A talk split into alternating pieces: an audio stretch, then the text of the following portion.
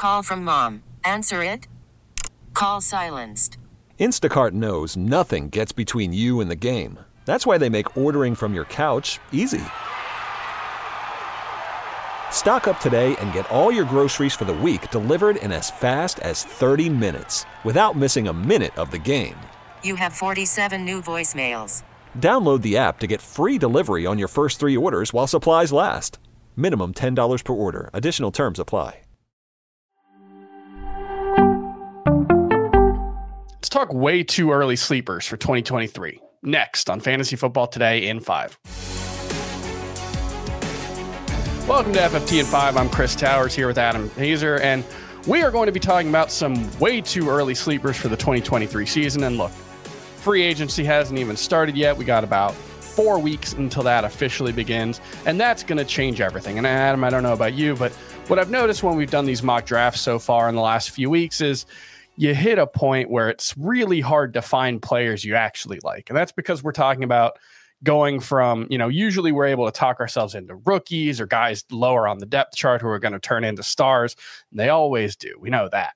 Um, but like because free agency hasn't happened, because the draft hasn't happened, we're dealing with, you know, the guys we saw last year who didn't turn into stars lower on the depth chart or or the guys who were, you know, were not able to force their way up the depth chart. And I think of a guy like AJ Dillon who had some real breakout potential and was fine this season, certainly had a bigger role than he did the previous years, but Aaron Jones was still there. He was someone who you might have been able to consider a breakout candidate for 2023. We learned on Friday morning that Aaron Jones restructured his deal. He will be in Green Bay for the 2023 season. Kind of torpedoes the the AJ Dillon breakout hype, right? Yeah, I'll, I'll just say this uh, about AJ Dillon. He had 10 carries inside the five yard line. Aaron Jones had two. So they at least AJ Dillon does have that. But since we are talking about sleepers, Aaron Jones in the draft that we did on Monday went in the fourth round. I think the first pick of the fourth round. That's almost sleeper territory for Aaron Jones. Uh, he wasn't really that great last year. He only scored two rushing touchdowns. He did catch five touchdowns, but uh, you could see a, a scenario where he's one of the focal points of the offense again, catches more passes maybe, and scores more touchdowns. And he was RB 11 per game. So if you start talking about round four for Aaron Jones, I yeah. think then you start talking about really good value. Of course, when we talk about sleepers, we're not talking about round four, generally speaking. We're talking way later. So let's talk about some of those uh, early sleeper candidates for 2023. Adam, hit me with a couple of them. So I'll go with a couple of Buffalo Bills, James Cook and Gabe Davis. They went in right around the six seven turn in uh, the la- the draft that we just did. Devin Singletary is a free agent. Cook, I'm a little skeptical of any Bills running back really being fantasy relevant, but at least he showed us some really good things. He might be the most dynamic running back that they've had in a long time there. Um, I'd like to see them throw the ball to him more, but Gabe Davis is one I'm really more interested in. Call him a bounce back sleeper. People will be down on him because of the season that he just had. It was disappointing for sure. I think that the Josh Allen elbow injury was a major factor in the lower numbers for Gabe Davis, and I think you can see the boom potential in Gabe Davis when Josh Allen is actually airing the ball out, throwing the ball downfield, which he really wasn't doing for about seven weeks there. And I'll just give you three more real quick. Uh, you'll probably agree with some of them. I hope anyway. Khalil Herbert in round eight.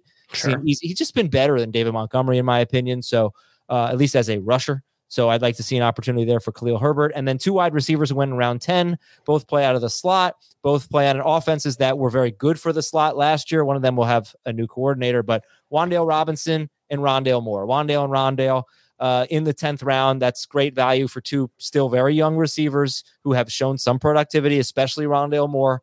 Uh, we don't expect DeAndre Hopkins necessarily to be there. At least we think there's a good chance he won't be there.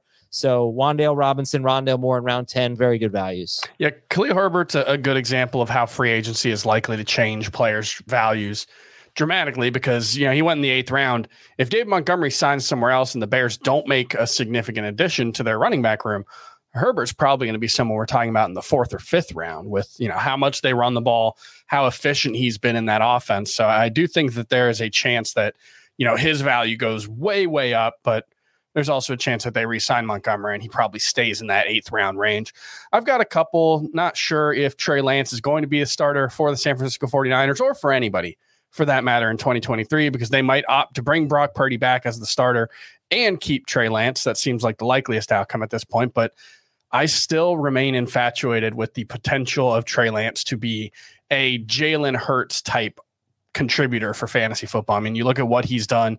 We've only seen him in you know three full games basically. I think he might have left one of those with an injury actually, but you know injuries have been a big issue for him. But 37 rush attempts in three games. He's got that awesome supporting cast. Great coaching staff in San Francisco. If he gets the opportunity to be the starter for the 49ers in 2023, I think like it sets up very similarly to what we just saw for Jalen Hurts. He might not be that good, but I mean, as a prospect, he was certainly more highly regarded.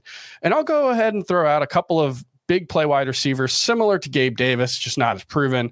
Uh, Rashid Shaheed from the New Orleans Saints. Obviously, we don't know who the quarterback for the Saints is going to be next season, but you know, if it's Jameis Winston, who is technically the only quarterback under contract for them, you know, that's a, a situation where Rashid Shaheed showed the big playability last year with Andy Dalton.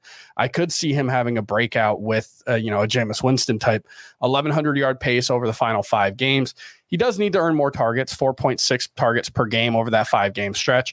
And then Donovan Peoples Jones, who has had real flashes, had an 18% target share with Deshaun Watson. Watson just wasn't very good last season. I think we all expect Watson to be better with a full off season, full training camp to prepare. And, you know, I do think Donovan Peoples Jones still has some of that Will Fuller in tech in Houston type of potential in this Cleveland offense as, you know, the clear number two, but a big play guy who could put up some numbers. So Rashid Shaheed, Donovan Peoples Jones, and Trey Lance, those are all going to be, you know, double digit round picks uh, for most of the offseason, I would bet. But there's definitely some sleeper potential there. And we'll have more. We'll talk about some breakouts next week with Adam right here on FFT 5. We'll see you then.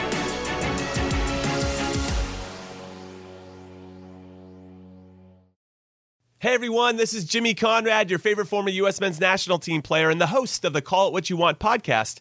And I'm here to tell you that Vuori is a versatile clothing brand that speaks my language. It's inspired from the coastal California lifestyle, just like me. Its products stand the test of time just like me, and also just like me, it endeavors to inspire others to live vibrant, healthy lives.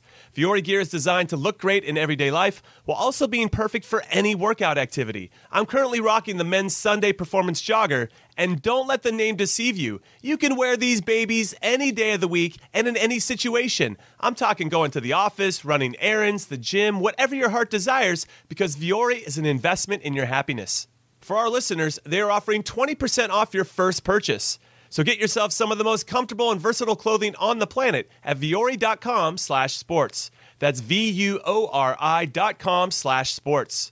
Not only will you receive 20% off your first purchase, but enjoy free shipping on any U.S. orders over $75 and free returns. Again, go to vuori.com slash sports and discover the versatility of Vuori clothing.